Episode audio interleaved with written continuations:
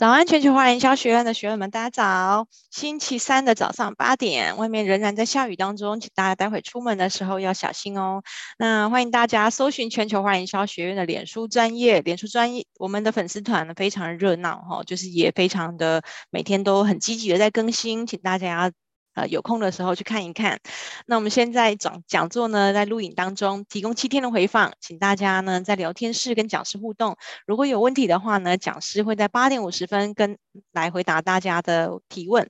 OK，那我们今天的讲师呢是呃蓝海战略顾问师蔡坤成，好、他现在呢在 HP 的呃。商务电脑机构研发处担任商务规划专案经理。好，那今天这个日期呢，大家一定觉得有点好奇，诶，怎么会是礼拜五呢？啊，没错，本来这场讲座呢，我们是安排在星期五，好，但是呢，因为我们呃今天的讲师临时有事情，所以我们对调了。好，那也请大家多多包涵哦。那今天的题目呢，哈，讲题是透过蓝海策略找到新市场，但其实昆成呃。蔡老师呢，要跟我们讲的比较是怎么样在这个产业里面呢，去找到创新的商机，去找到一个一个新的商机，以及呃突破性的这个商业模式。哈，那大家可能都会觉得说，哎，是不是一定要找到一个没有人做的市场才叫做蓝海市场？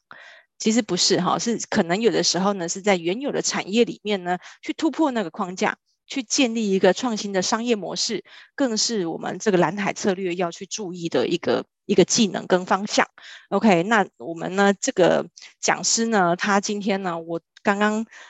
才发现我们讲师是学霸哎，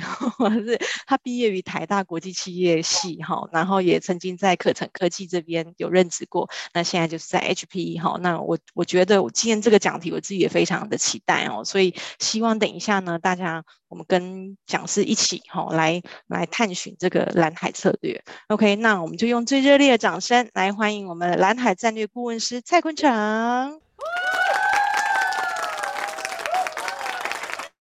好，欢迎坤城，交给你喽。好，现在画面 OK 吗？可以，没问题。好，OK，大家早安。那我叫蔡坤城。那谢谢伟荣的介绍，然后也谢谢大家一大早哈就起来这个一起讨论蓝海策略哈。就是其实这个今天对我来讲也很特别啊，就是我。呃，以以以跟大家分享来来讲，是时间最早的一次哈。通常如果去跟人家上课或顾问，就是最早最早是九点，这是我第一次在八点钟跟大家 分享哈。不过我觉得，对，是一个很特别纪念的日子对我来说。好，那呃，就像刚刚韩婷啊，对不起，伟荣介绍的哈，就是我呃目前在 HP 服。那因为我对南海策略有非常非常非常大的热忱。哦，就是我他让我惊为天人，因为这个我觉得这个耐策略的思维跟系统，他探究到了商业的最本质的地方。哦，所以我从学校一直到现在工作这二十年的时间，都就是在大概四五年前，那我发现真正的单台策略是在讲什么之后，我就整个心都投入到这边这样子，所以我就利用很多呃工作以外的时间，哦啊有时候要请假，哦就是。对，希望能够去推广蓝海策略，然后也对它做更多的研究，这样子。哦，好，那所以呃，就是伟龙帮我们安排的，哦，会连续三个月，四五六月各安排一天，哈，跟大家分享蓝海策略。那其实蓝海策略的应用层面是非常广的，哦，就是它除了开拓市场以外，你小到个人的。呃，绩效的提升啊，个人价值的创造，好、或甚至你生活上的概念，它都是可以应用的。好、然后在商业的应用上面呢，它也不是单单的去找到市场而已，它最本质的是所谓的价值创新。好、那我们希望在呃三次的课程当中，对不起，讲座当中，好、能够让大家呃都能够去理解到这些面向，这样子。好、那今天的主题是。呃，透过蓝海策略找到新市场。那像刚刚一开始伟龙提到的哈，呃，我们一般对于新市场的定义，可能比较偏向是新的地方或新的人群。但是，呃，如果了解蓝海的话，你就会发现，呃，新市场的定义是非常非常广大的，它是没有边界的，好，它的可能性是非常大的。然后再重点是，它是可以透过系统性的方式去去找到这个东西的，好，所以我觉得这是丹南非常非常非常美妙的地方，或者是呃一开始想跟大家分享的点。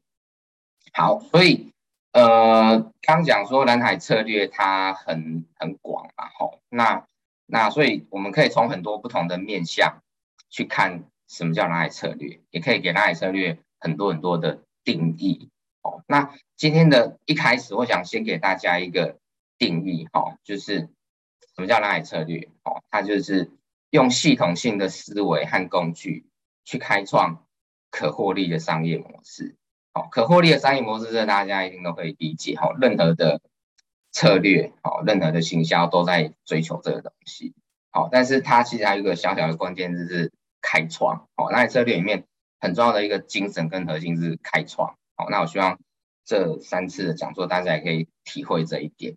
那我今天要最 highlight 最 highlight 的就是用系统性的思维和工具。哦，这句话。哦，因为呃，就我得到的资讯呢，好，就是会会来听这个讲座的，呃，绝大多数可能是中小企业的企业主。哦，那大家可能都呃一路。呃，创业或接班或经营的过程，哦，你都会去思考，哦，你自己的核心价值是什么？你核心的能力是什么？那你企业能够一直获利，甚至一直一直永续经营的关键是哪些？好，那你用什么方式在思考你现在的策略、未来的策略？哦，可能大家呃都会常常去思考这个问题。那有没有一个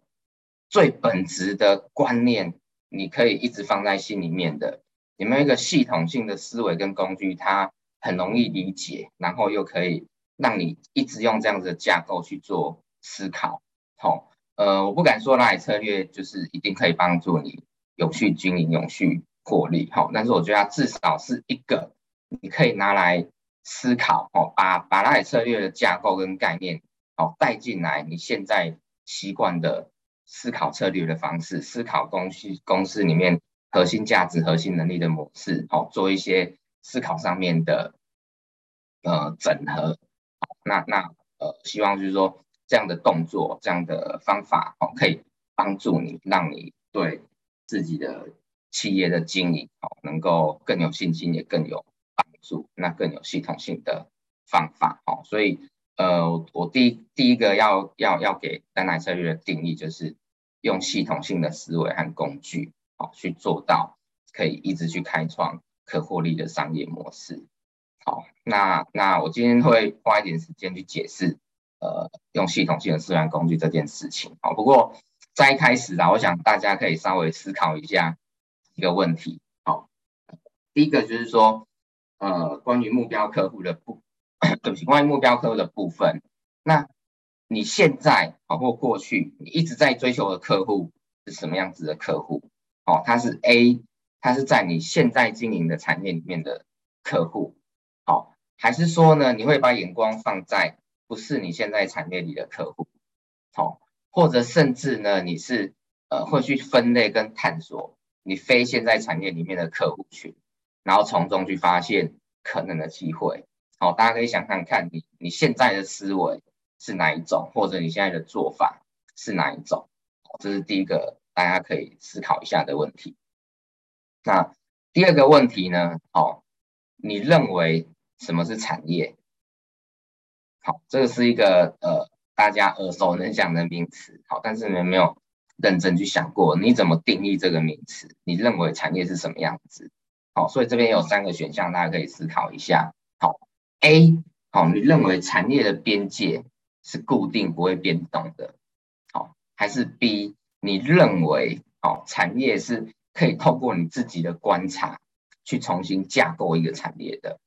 好，或者是 C？你认为在产业里面是需要透过竞争才能获利的，好，你认为产业是 A、B、C 哪一个？好，或者有可能有可能现在大家心里会想的是 A、B、C 哪几个？好，这个都有可能，好，大家可以先。想看看，好，再来最后一个问题，好，当你在做策略的思考跟规划的时候，你是把什么样的元素放在你策略规划最核心的地方，你是从这个地方出发的，好，你是从竞争者作为策略规划的核心，还是从 B 从消费者作为策略规划的核心，或者是是用产品好作为策略规划的核心，好，大家可以想一下这件事情，好，那那呃我们在那个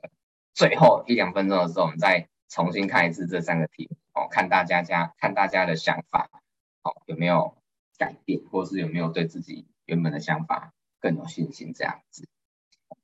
好，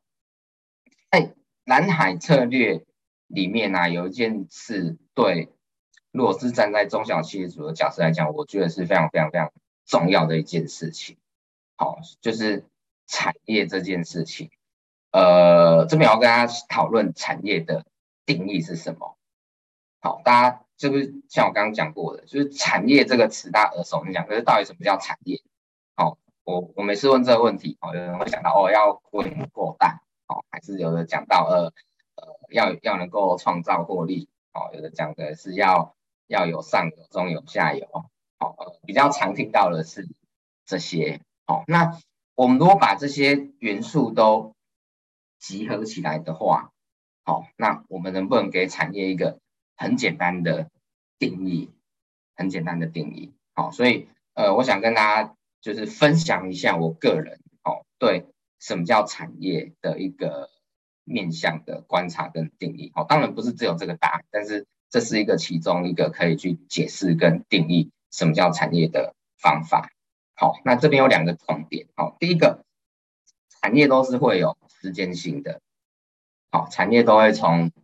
本来没有一个产业嘛，然后创造一个新的产业出来。那一个产业如果它是可以获利的，就会开始有人跟着进去模仿。好，它就从蓝海变成紫海。好，那进去模仿的人越来越多。哦，进入到价格竞争，或是甚至是很单纯的差异化竞争，或甚至是利基市场竞争，它。都会慢慢的走向红海，好，所以这个是产业演进的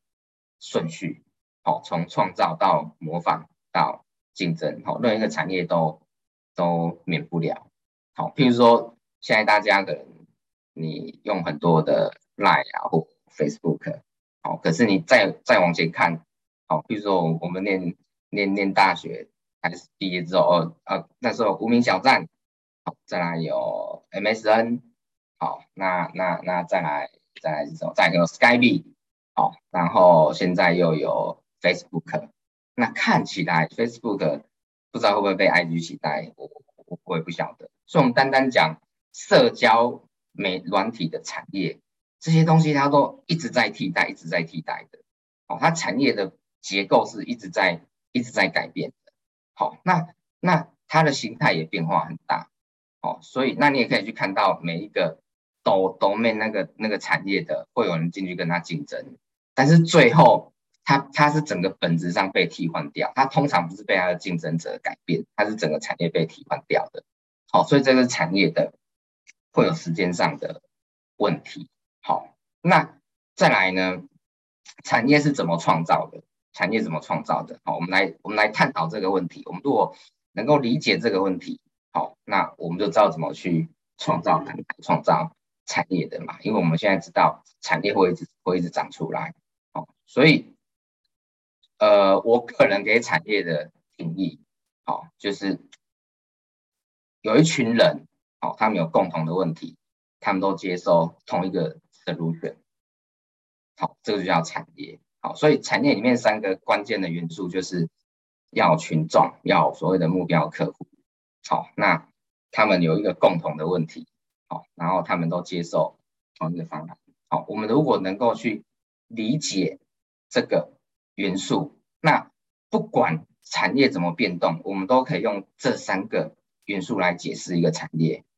好，譬如说，来看我现在身上有有西装外套，有衬衫，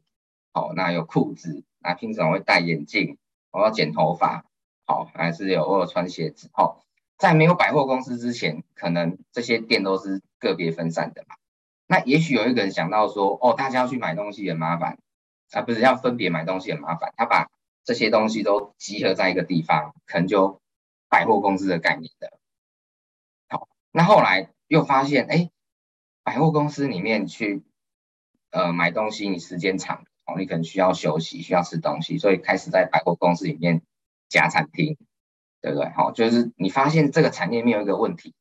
好，你又你又你又去解决这个问题，你又创造了一个新的产业出来。好，那可能慢慢的又演变成 mall 啊，或或或其他的元素出来。好，所以，呃，我们我们去细看这件事情，你会发现说，任何一个产业里面，好，你单独看那个点，好，这个方案可能会有一些人不满意，所以他没进来这个产业。这个问题，好，或这个产业里面可能有其他的问题没有被发现，没有被定义，所以这些人没有进来这个产业。好那或者是说，有些人，好，有些人他他不喜欢这个产业，他去选择其他的替代方式，所以他没有进来这个产业。好，所以这边我告诉大家，就是说，我们如果针对每个产业，我们去了解它的目标客群是谁，好，那他他定义的问题是什么，他用什么方法在解决，我们这样去描述它的时候，我们就可以从这三个元素里面的任何一个，或任何两个或三个都去考量。那去找到新的蓝海空间，去找到没有被解决的问题，去找到可以创造价值的地方。好，所以呃，我们一个小时的时间里面，好，如果你能记住一张投影片，哦，我希望你记住的是这一张。好，那你就可以从这个架构里面去思考，你要怎么样去改变你现有的产业结构，好，去去服务其他的客群。或是定义这个产业没有被定义的问题，或是提供其他的 solution。好，像刚刚伟龙讲的，今天外面下雨。好，以前以前那个没有五六八八的时代，好，大家在那边下雨天，二十年前在那边等计程车。好，那时候你去访问消费者，计程车怎么做得更好？你可能会讲，计程车要新一点啊，好，司机要有礼貌一点，车子里面干净一点。你不会去提说，我可不可以不要等车？但事实上，等车是不是问题？好，所以你能够识别出来产业里面没有被人定义的问题，那就是一个蓝海空间。好，所以所以今天不管产业在一个创造的阶段，或是模仿的阶段，或是竞争的阶段，好，你如果都用这个架构去定义产业，去描述产业，那你就随时可以重新组成一个产业的结构，就是重新创造一个产业出来。好，所以在蓝海策略里面，我们不是要在现有的产业里面去跟人家竞争，去争取同一群消费者，去解决同一个问题，去提把去提供一样的方案，或把这个方案做差异化。我们不是要这样想，我们是要去建立一个自己是第一个参与者的产业。好，我们对原原本的产业的认识够清楚之后，我们就能够去调整这个架构，那去开创一个新的产业出来。哦，所以蓝海策略里面，产业是开创出来的。好，你找是找到机会，找到问题，但是你透过调整去开创一个新的产业，这样子。好，这是今天整个呃讲座，我觉得最核心的要跟大家分享的部分。好，所以呃刚刚讲的比较那个严肃，我们看一点比较抽象的东西。哈，就是我们大部分人哦都会在一个产业里面待一阵子嘛。哦，那有时候呢，是你看到一个新的机会，好，你想要跳到那个新的机会去，哦，有时候这个是这个产业里面这太拥挤了，太没有获利空间了，所以你只好跳出去。好，很多人可能跟我一样，以前有学过经济学嘛，哦，经济学里面的完全竞争，哦，从独占哦寡占到完全竞争，哦这样的阶段里面，你在完全竞争的阶段是大家都是。被认识的都是 break even 损益两平的，对不对？可是现今的社会里面，你如果完全 不要说完全竞争了，你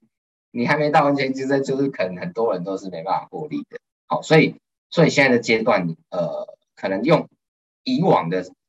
经济或者是商业理论来解释的话，会很辛苦。好，今天波特五力或其他的，在那个时代，你去应用这样的工具，你你竞争。你竞争的再怎么不好，你还是可以多少有点获利的。问题现在的社会很多的产业一下子就供过于求了，好，所以我们要能够很快的去找到新的空间，自己去架构一个新的产业。哦，所以我为什么会放鱼缸？哦，我是要告诉大家说，今天，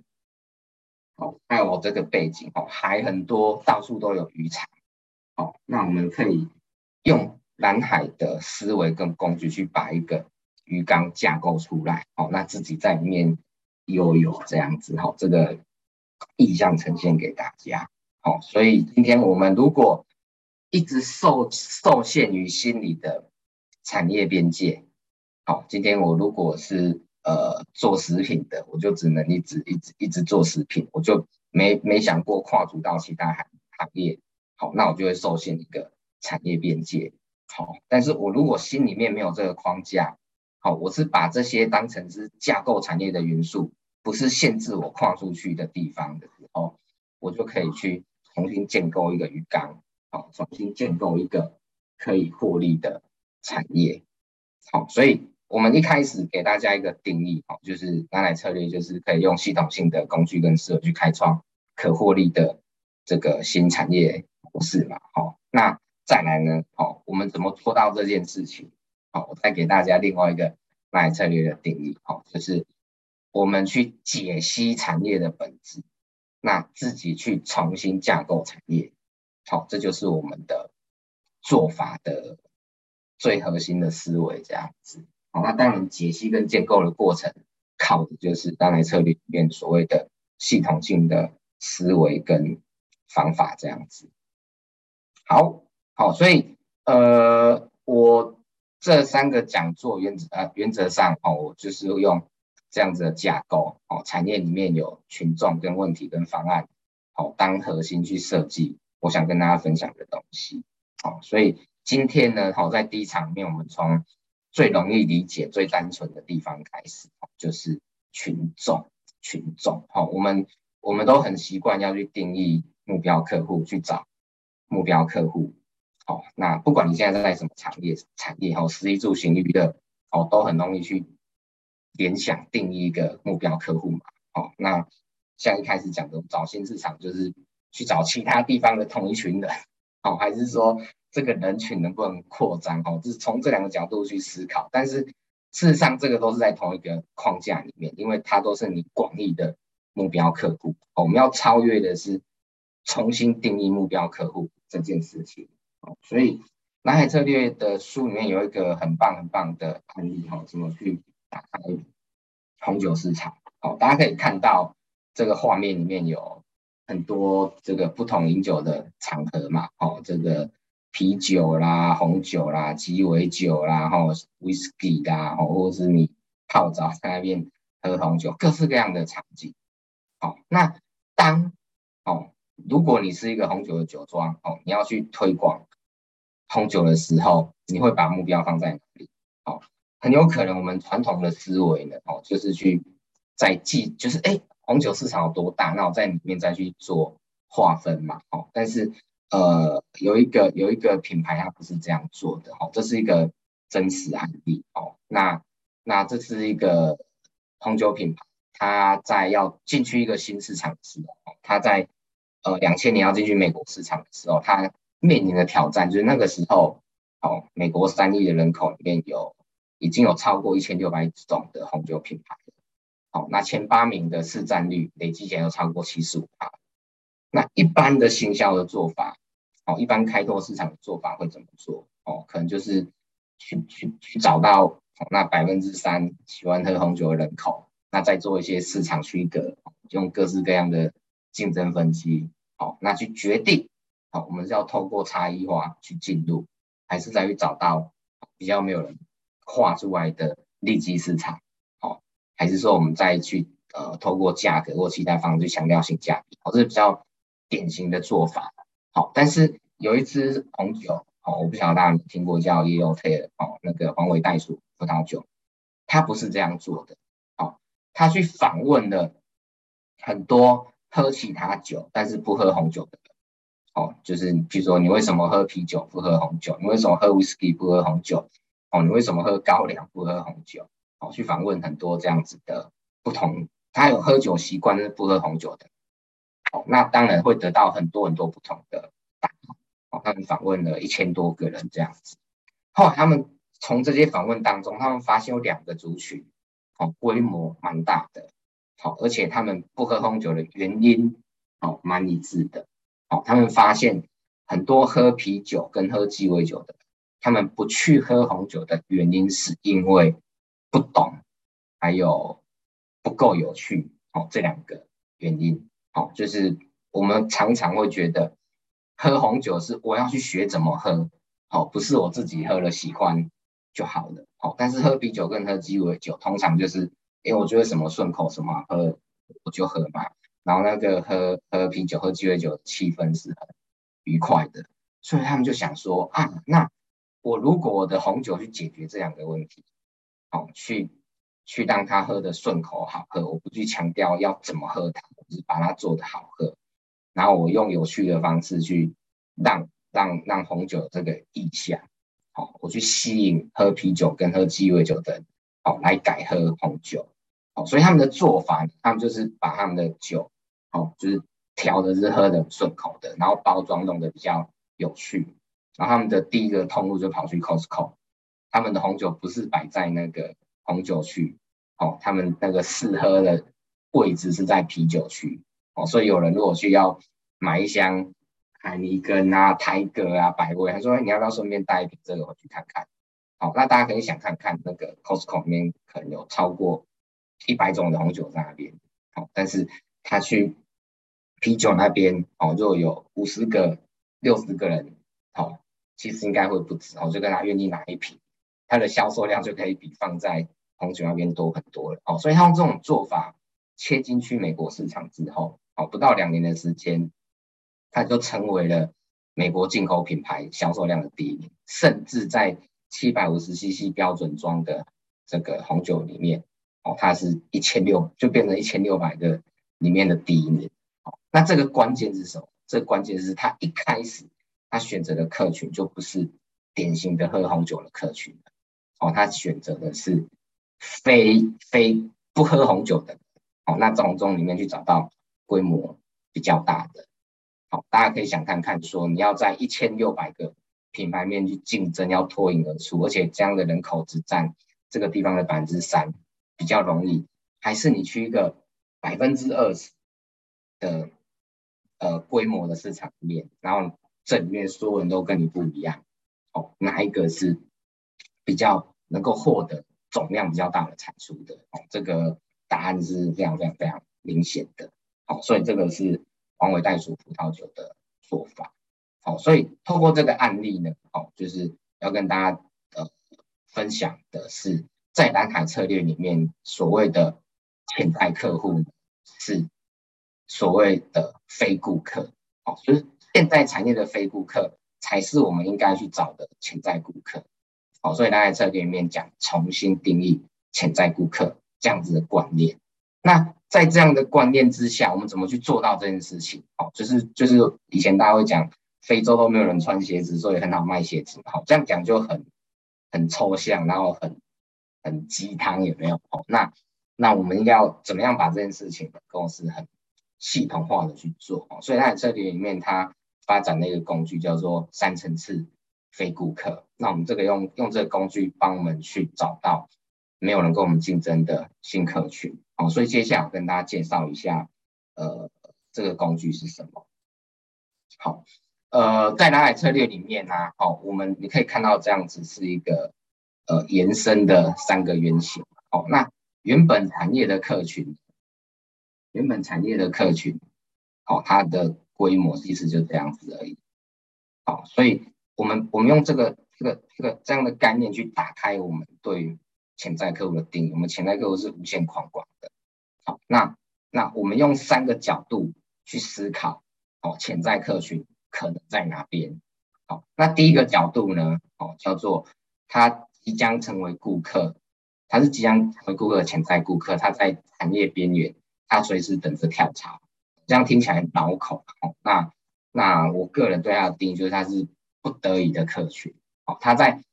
他在，他平常不是这个产业的粉丝，但是他在不得已的情况之下，他还是要去到这个产业消费，哦，譬如说你刚刚红酒的例子，譬如说你你可能没有喝红酒的习惯，哦，可是你看像现在台湾的社会哇，如果你要摆婚宴，可能桌上都要有一支或两支的红酒嘛，好，这种情境你还是要去消费它，可是你平常不会消费它，好，那在这种情形之下，你就是属于红酒产业的不得已的客群，好，那一样你可以去思考说哪些人是这个产业不得已的，你就可以想出很多很多的可能性，好，那再来。离这个产业再更远一点的叫做不愿意，好，他是拒绝消费的潜在顾客，好，他在做选择的时候，他他是先决定产业，再决定品牌，好，譬如说今天我要我要我要工作，好，那我可能会去思考，我是要买手机还是买笔电还是买平板，我先做好一个方向的选择，再从里面去选择呃更细的东西，好，今天我要从台北。去高雄，我不是选择坐飞机、坐高铁、哦，开车、坐火车，才去在里面再去选择。我不要坐坐坐坐车之后再选择我要去坐阿罗哈还是同还是国光。哦，所以你你会去找到有些产业，哦，他是不愿意进来这个产业的啊。有些人他不愿意进来这个产业，这个是呃简单讲叫做不愿意。好，那这些也都是可能的机会。最后一个哦叫做。尚未开发的潜在顾客哦，他似乎在遥远的市场哦，所以这些人他是没有想过你的哦。但是如果你能够把你的产品跟他找到一个价值的连接，或是你去知道他为什么没有想到你哦，你把这个问题解决了，那你一样可以调整自己的产品或服务哦，去开创这一群顾客哦。所以以刚刚红酒的例子来讲。对不起，断了一下。呃，一层不得已的客群，他可能有婚宴的啦，哦或是酒吧的啦，哦或是送礼的族群，是属于不得已的客群。然后第二个，呃，不愿不愿意的拒绝消费的客群，哦，只要是喝其他酒都可以算。好，那再来，呃，第三层你可能可以去思考到不喝酒的人，或者是喝茶的人。好，或是因为宗教因素的，好，你就可以去探讨这些这些族群的 insight，好，那他们都有共同的 insight，去看他们的规模如果够大，那就值得你调整自己的产品，好，去符合他们的需求，那你就开创了一个新的产业出来了，好，那一样你可以看到这个葡萄酒产业，我们也可以把它定义成，呃。酒精饮品行业，好，我们可以把它定成就是呃酒庄产业，好，你你根据你这个定义的不同，你又可以再延伸出其他的思考方向，好，那有这个思考方向，你再去探究里面个别的族群，你就可以再找到更多的可能性，好，那当然那么多的可能性要怎么去取舍，哦，这个呃我们最后会跟大家做一些建议，好，但是第一步是。你不用受限于你现有的产业的框架的客群，哦，你可以用这三个角度去找到很多很多的可能性，哦，这是第一步，就是我们先打开这个目标客群的框架，这样子。好，那再来呢，我想用一些生活上的例，哦，让大家能够更理解这样的工具，哦的力量，哦，那帮助大家如果真的要去使用这个工具的话。好，能够能够这个更有信心，或者是更知道怎么用。好，第一个，大家如果我如果问大家一个问题，你觉得马戏团的目标客群是谁？好，大家应该当然就会先想到是小朋友。好，但是很有可能大家有一些人脑海里也想到，哎，有人不是这样做的。好，譬如说太阳马戏团。好，太阳马戏团怎么成功的？太阳马戏团一开始它是加拿大的一个地方马戏团，哦，跟所有其他的马戏团一样，就是。目标客群是小朋友，然后有狮子跳舞圈啊，大象那边走来走去，好，这种这种这种活动，好，那他就经营的很辛苦，就是就是获利跟赔赔钱之间这样子很辛苦。有一天，他们的团长发现一件事情，就是坐在那个观众席上面的观众，有一半的人脸上看起来是不开心的。哦，是谁？就是那些爸爸妈妈哦，因为小朋友通常。比较小嘛，就是要去买一碗米饭，自己去要家长带他去。那那个时代也没有 Facebook 啊、Line 啊，就爸爸妈妈在那边就很无奈。然后他就想说，那我如果把我的马戏团的内容调整成大人小孩都喜欢，那我是不是就跟人家不一样了？好，而且是有价值的不一样。好，所以他就去把原本马戏团里面大人不喜欢的元素拿掉。哦，大人对动物表演都是比较不喜欢的嘛，所以你可以看到大大马戏团里面是完全没有动物表演的。然后他把大人喜欢的元素加进去。好，那些你可以看到他们里面有戏剧感。好，音乐是很好的。好，服装是很就像在看歌舞剧这样子的。然后他把这些元素。好，电影啊、音乐啊、剧场元素加到表演里面去。好，那那那，但是那些动作哦，还是一样是有小丑啊、空中飞人，就是这些元素变成大人小孩都喜欢。好，所以以前的马戏团是小朋友拜托爸爸妈妈带他去，对不对？看马戏团出来之后，是爸爸妈妈跟小朋友说：“我带你去看一个很好看的马戏团。”好，所以他他成功的一开始的那个点，那个方向的改变就是。他把目标客群设定成大人小孩都喜欢，而不是单纯的只有小朋友。好，他去开发了马戏团里面不得已的客群。好，就是这是一个不得已看不得已的客群面，我很喜欢跟大家分享。好，所以在你的产业里面能够找到一些不得已的客群。好，那你要知道，如果你可以去找到他不得已的原因是什么？好，那或者是你对它有更多的洞见认识，你就可以去调整你的产品结构、服务的结构，去满足它，把它变成你的粉丝，而不是逼不得已才去的。好，那再来呢？呃，拒绝消费的客群，好，大家一样可以思考一个问题。好，现在以前以前我们这个像十几岁的人，以前我们可能毕业，好，就是上大学或者是当完兵就会买一台摩托车嘛。但是现在的年轻人，哦，原则上因为现在大众运输如果是大台北地区，你的大众运输是非常便利，所以很少会有年轻人，就是说十八到二十五岁这一段的年轻人会想买摩托车。对，那如果你是卖摩托车的厂商，就是啊，这个市场没了，哦，他们被大众运输替代了。好，可是大家现在如果哦，在路上那个停红绿灯，不管是开车、走路、骑车，你可能会发现，现在的摩托车街景哦，跟以前不太一样，会多了多了三台车出来，有一台是 Uber Eats，有一台是 Food Foodpanda，还有一台是 GoShare。好，GoShare 为什么可以存在？哦，因为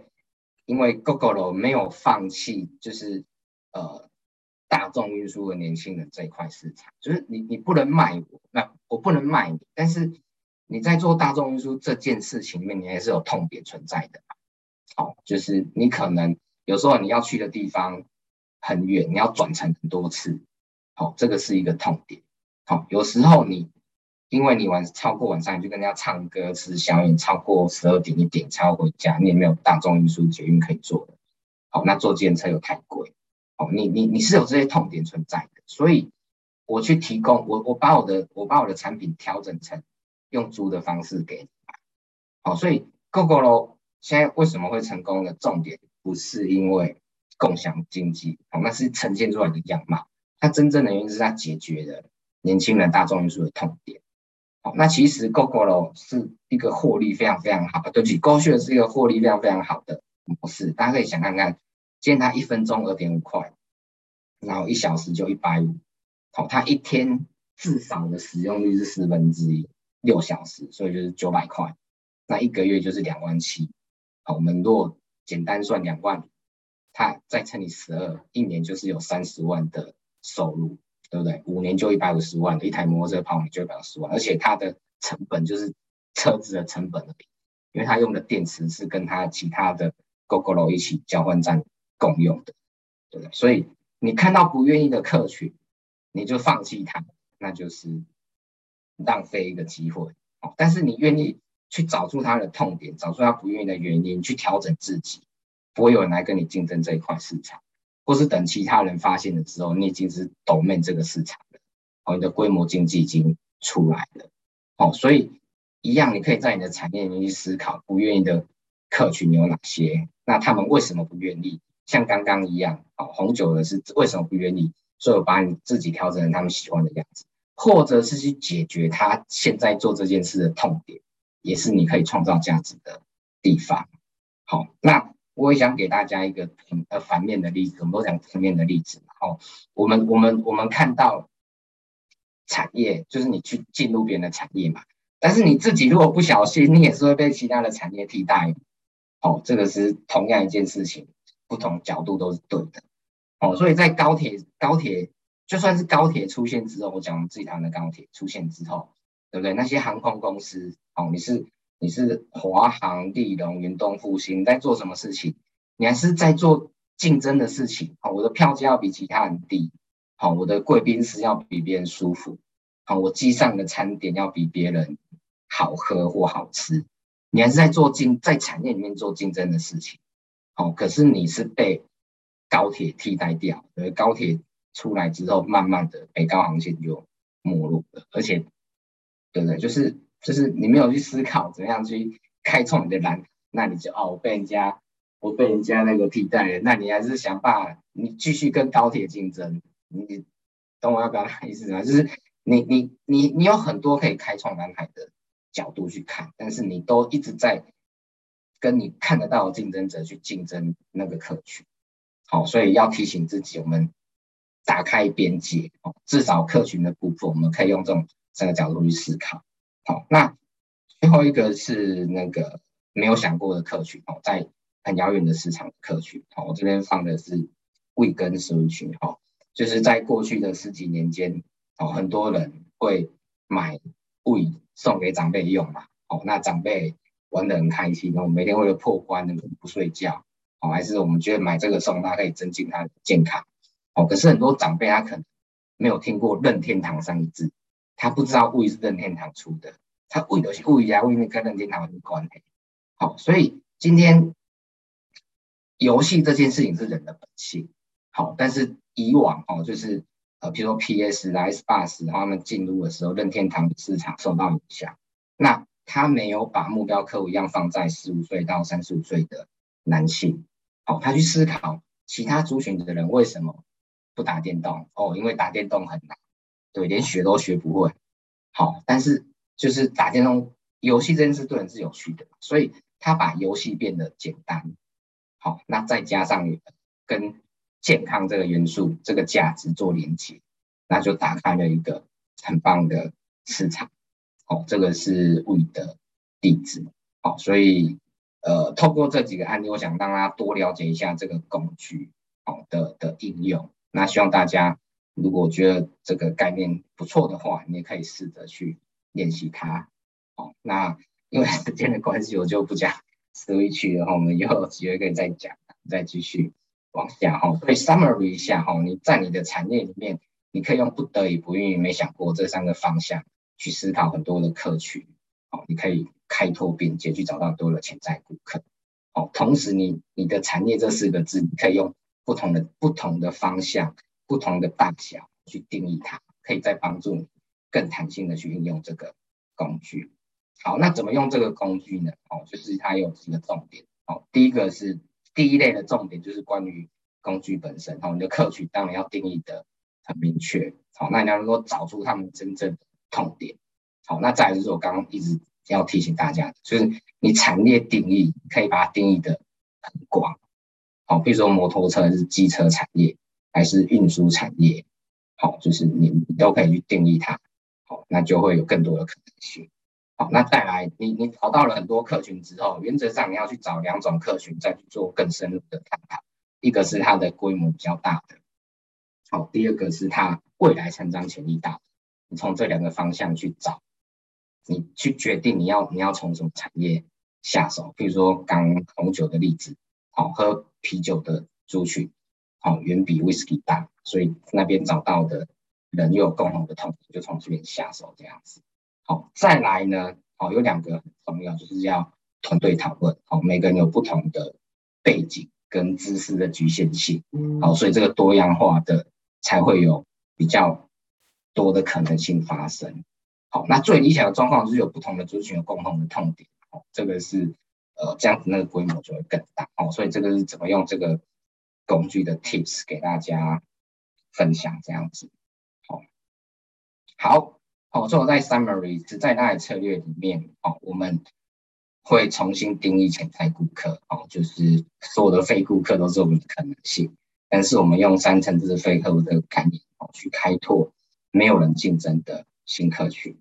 好，所以呢，哦，就像伟荣刚刚开始有提到，哦，我们为什么可以在熟悉的领域开创可以获利的商业模式？哦，因为你从你熟悉的地方出发，哦，不管是群众问题或那个 solution，你去了解你现在所属的产业的状况，你从这里去出发，哦，去是从重的部分去找到新的客群，从问题里面那个角度去定义还没有被发现的问题。好，那 solution 哦也是一样的概念。哦，所以你蓝海策略是不需要做很大的冒险的。哦，当然不会没有冒险，可是不会不会都不会不会是大家想象那种去一个陌生的地方，好，那也不会是只是很单纯的把东西原封不动的搬到另一个地方。哦，还是从你熟悉的领域做系统性的思考哦，就有机会去找到新的客群、新的问题，好，然后开创。自己开创一个属于自己的产业，这样子。好，好，这个是呃到今天为止的一个小小的 summary。好，那呃最后几张哈投影片，我们刚刚讲的就是从点的角度哈，就是跟大家分享一些案例，还有蓝海策略的一些观念，还有呃我我我去定义的产业结构哈。但是在最后还是要用一点点时间，两三分钟，跟大家解释一下南海策略。哦，这两本书里面他们的系统，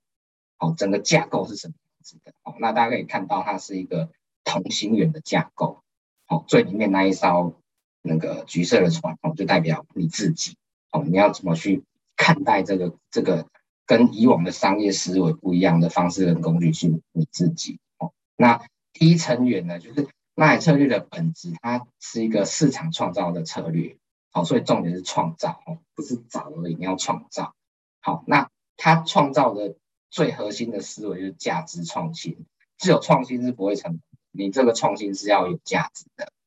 好，那或者是大家可以想看看，科技创新也不一定会成功，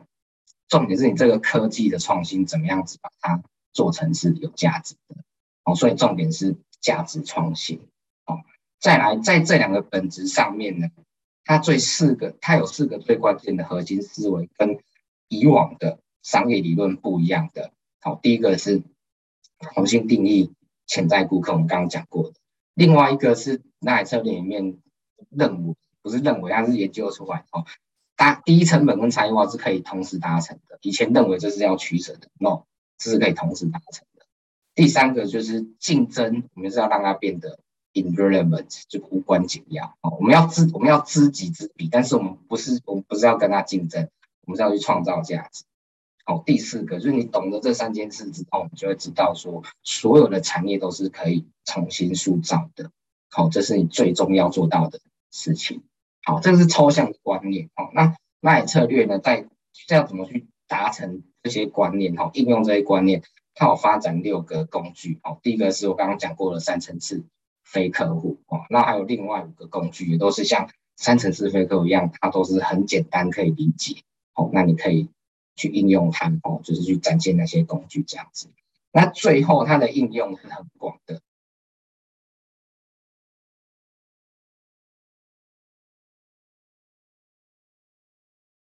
好，就是企业的商业的应用，那必须用这个观点哦。有机会跟大家分享一些案例。那再来呢，就是是在追求，就是非商业新闻或个人，其实也都可以用这些工具跟概念哦，去去去创造自己的价值，去为别人创造价值，这样子哦，这是整个蓝海策略的系统。好，好，所以呢，在最后我们再回顾一下，我们一开始请大家思考的三个问题。好，就是蓝海策略追求的客户，我一开始是问大家，然后你追求的客户是什么？那我想问大家，蓝海策略追求的客户是什么？南海策略里面追求的客户，不是产业内的客户，也不是所有非产业的客户。那策略追求的就是我去分类跟探寻非客户，然后从中发现机会。好，来，那策略认为产业是什么样子？好，蓝海策略认为产业是可以透过自己的观察去重新架构的，不需要被产业既有的框、现有产业的框架局限住。好，最后蓝海策略是把消费者哦放在策略规划的核心。好，这个是在好，大家可以思考一下，你现在的答案跟一开始有没有一样？好，那有没有些对现在的答案是很很认同、很有信心的这样子？好，所以今天的结尾呢，要告诉大家就是，蓝海就在身边。好，你从你熟悉的产业或领域出发，你就可以找到蓝海的机会去开创蓝海。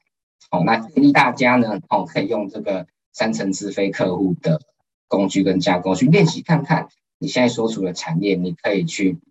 发想出哪些可能的非客户作为你未来好可以可以可以去开发企业可以成长的方向跟目标。好，这个是今天的分享。好，然后这边有我的那个 Facebook 跟 email，如果你有一些想法哦，想跟我讨论，那很欢迎可以在呃做一些交流这样子。好，那谢谢大家今天的聆听哦，希望可以带给大家一点点哦思维上面的冲击，这样子哦。好，那我就再把时间还给伟荣。好，谢谢坤城。那等一下，先帮我把那个画面留到上一页。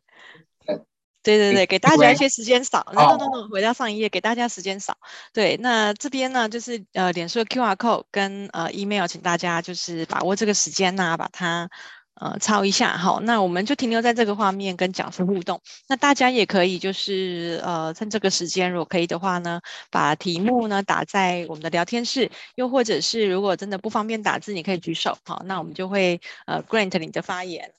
让那个你跟讲师可以直接对话哟。好，那这边在大家提问之前呢，这边让等一下哈，我的这个耳机好像会摩擦到我的脸。OK，那在让大家提问之前呢，哈，就是我这边有几个几个题问题想先跟坤城这边请教，就是说，因为这个你讲的这些内容看起来。像你之前，你有在那个金融研训院那边演讲嘛？就是也是有在授课，在其他单位也都有授课。那他通常是六个小时的讲座，对吗？六个小时或几个小时的课程？呃，我觉得是要看那个客群是谁，然后他们能有多少时间，那我们就去做安排这样子。所以，如果以金融研训院来讲，它都是两个整天呐、啊，就是两个整天。OK。嗯，对，然后我就用这十二或十四小时，然后根据我对学员的认识去做规划，这样子。那那所以学员他通常就是你一定会，因为它里面它有一些你必须去找出这个产业里面你你还没有你还没有思考到的客群，对，那它所以它其实是一个需要一步一步去引导实做的，它应该是有蛮长的实做时间，对吗？对对，就是这些工具你从。认同到应用，它是要花很多练习的时间，就是熟能生巧这件事在这里是很重要的。就像我们练瑜伽，有没有？嗯，你看到它，你知道要去把脚伸开，那你不会明天就可以劈腿，比如说一度两度，慢慢到一百八十度这样，也是这个概念没错。嗯，那通常啊。就是这样，因为像我们刚刚有这些练习的题目，我们很容易可以答出那个 A、B、C、D 哈，但是我们在实做的时候肯定不是这么容易。那就是通常有的时候会面临到这样的情况，就是旁观者清。可能我看你这个产业，我大概可以跟你互动出，就是哎，好像你没看到，但是我们在身在这个产业的时候，常常就会有盲点。所以就你的经验来说，你的学员好，他们在实做的时候，通常最常卡关的是哪里？哇，你这个问题太棒了！就是大部分的人会忍不住站在那个生产者、供应商视角，嗯，没有办法站在消费者消费者对看事情，这个是最最难的地方。对，就是你叫一个卖红酒的说，我我八九的做了顺口就好了，他他无法，就我这个就是要我的葡萄就是要怎么样子，我的木桶就要什么样子，我出厂都要什么样子，这些他是无法去突破自己的。心理关卡，所以如果大家用我这个建议，他像刚刚我讲，你要找不同产业的或是公司其他部门的一起来跟你用，你你才有办法突破自己的心魔这样子。所以我刚刚也有讲到那个要团队讨论嘛，一部分的用意就是关于这一点。对，最最难突破的就是从生产者视角转成消费者视角，这个太难太难，任何人都很难克服这个心理。又或者是说，如果是以公司团队来说，你要跳脱你是执行专案的人的角的角度，去帮其他跨部门的人想。这也是一件非常困难的事，就是就是如果因为我们刚刚讲的是企业企业主啊，哈，或者是企业端哈，企业端他可能常常都很会做产品，很会做服务，但他就是不太会做行销，不太会做行销的很多关键原因，不是他不会去使用那些数位工具，或者是他不会买广告，不是这些，是他其实不是那么精准知道他的消费者到底是谁，是，就他把产品做得很好，他都觉得我的产品其实。十只要是十岁以上到到九十岁都可以用哦，对，那那就等于他自己是没有没有办法去找到很清楚知道他的消费者样貌的时候，他可能对于找探寻到这个蓝海市场他会有困难，因为他会变成散弹打鸟嘛。是是是，对。那所以通常如果是这样的情况下，你们会用的方式是就是让他们大家是呃。跨部门的去讨论团队，然后还有就是说，比如说在金融研训院，大家都是不认识的人，那他可能是用小组的方式去讨论嘛。那这讨论的模式，你是会引导别人去帮助他讲出他的答案，还是就我是好奇那个实作的步骤？嗯嗯嗯，好，我的我的我的经验值是这样，就是有两个两个比较有帮助的元素的。第一个就是你先去练习，你不是不要先练习自己控制的产品。就是你练习生活上的东西，我们大家看得到的食衣住行绿，而且我们共同经历的，我们大家都是消费者是，就会有一些产出嘛，而且是是好的产出这样子。对，那那再来你去用自己公司的产品之后，就会先卡关，就是哎，我怎么想不出那些东西？对，然后你就会发现说，大家一起讨论产出会好一点，好，但是还是比那个。你你会很自然的用消费者的视角的产出来的差，哦但是没关系，你就发现这个对比之后，你就会明白说，呃，团队讨论的重要性，还有慢慢的去转换，转换需要时间，就是我们从接受到做得到是需要时间，对，所以我我基本上透过这两个因素让大家就是知道怎么做，但是你真的要有有效的产出需要时间。对，那还有还有一件事情很重要，这可是不是上课，要到真的做顾问的阶段才有机会做的，就是你要真的走到你的消费者那边去。对，譬如说你是你是卖药，你在家里讨论，不是家里在会议室里面讨论那个消费者怎样怎样讲，那个你都是想象的，可是你真的真的走去药局，真的走去药房看。真的去看人家看病的状态，医生看的状态，你才可以找出没有被发现的痛点。对，比如说我们刚刚讨论那个计程车，你如果没有去坐过计程车，你说在那边等车花时间是痛点，还是林女士痛点？你你你你都不知道这件事情，你怎么能够识别出它的痛点？所以就是如果真的会到顾问阶段的时候，就是可以就会要求大家了，就是你真的是到现场去，从消费者的视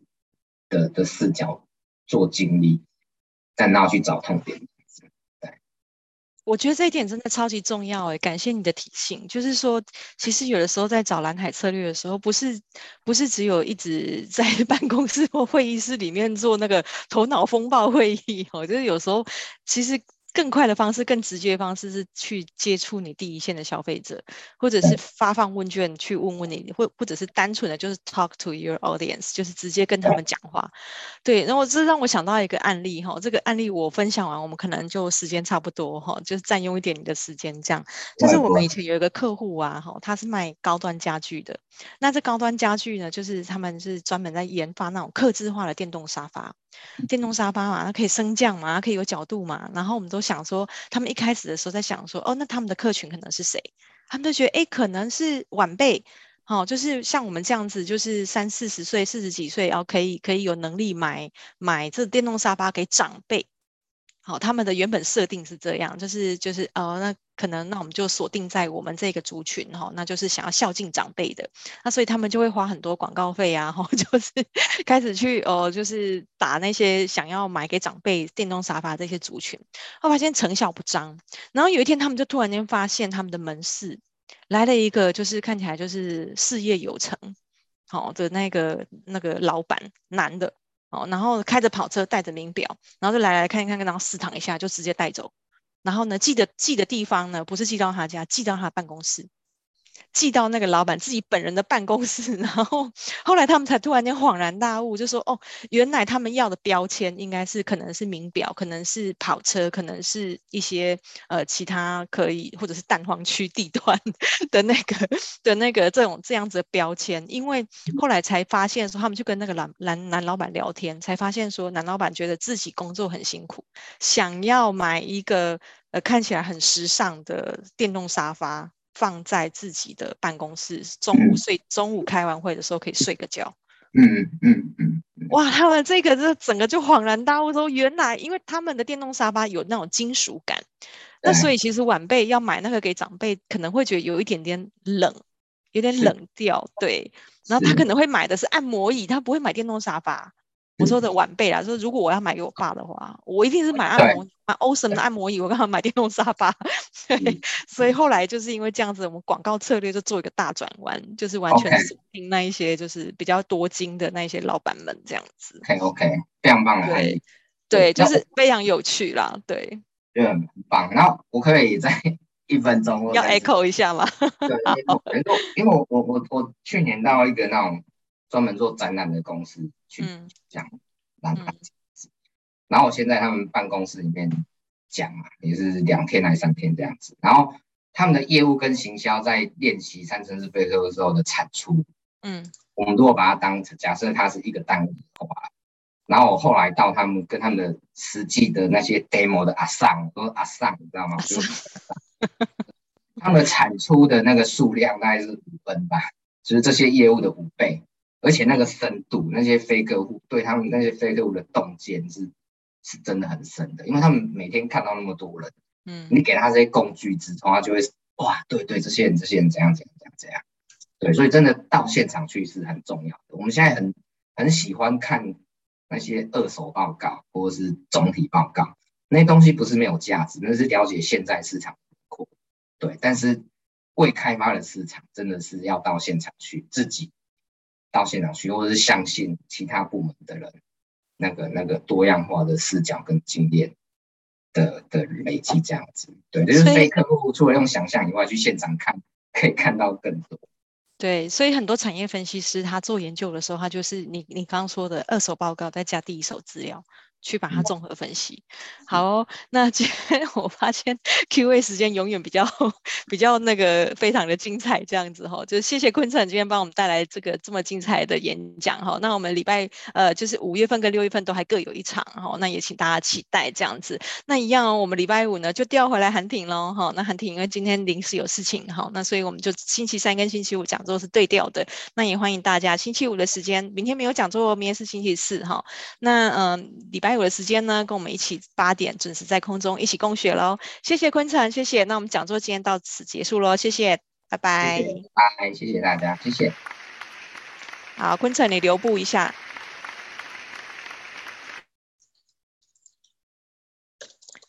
啊，来，等我一下哦。好。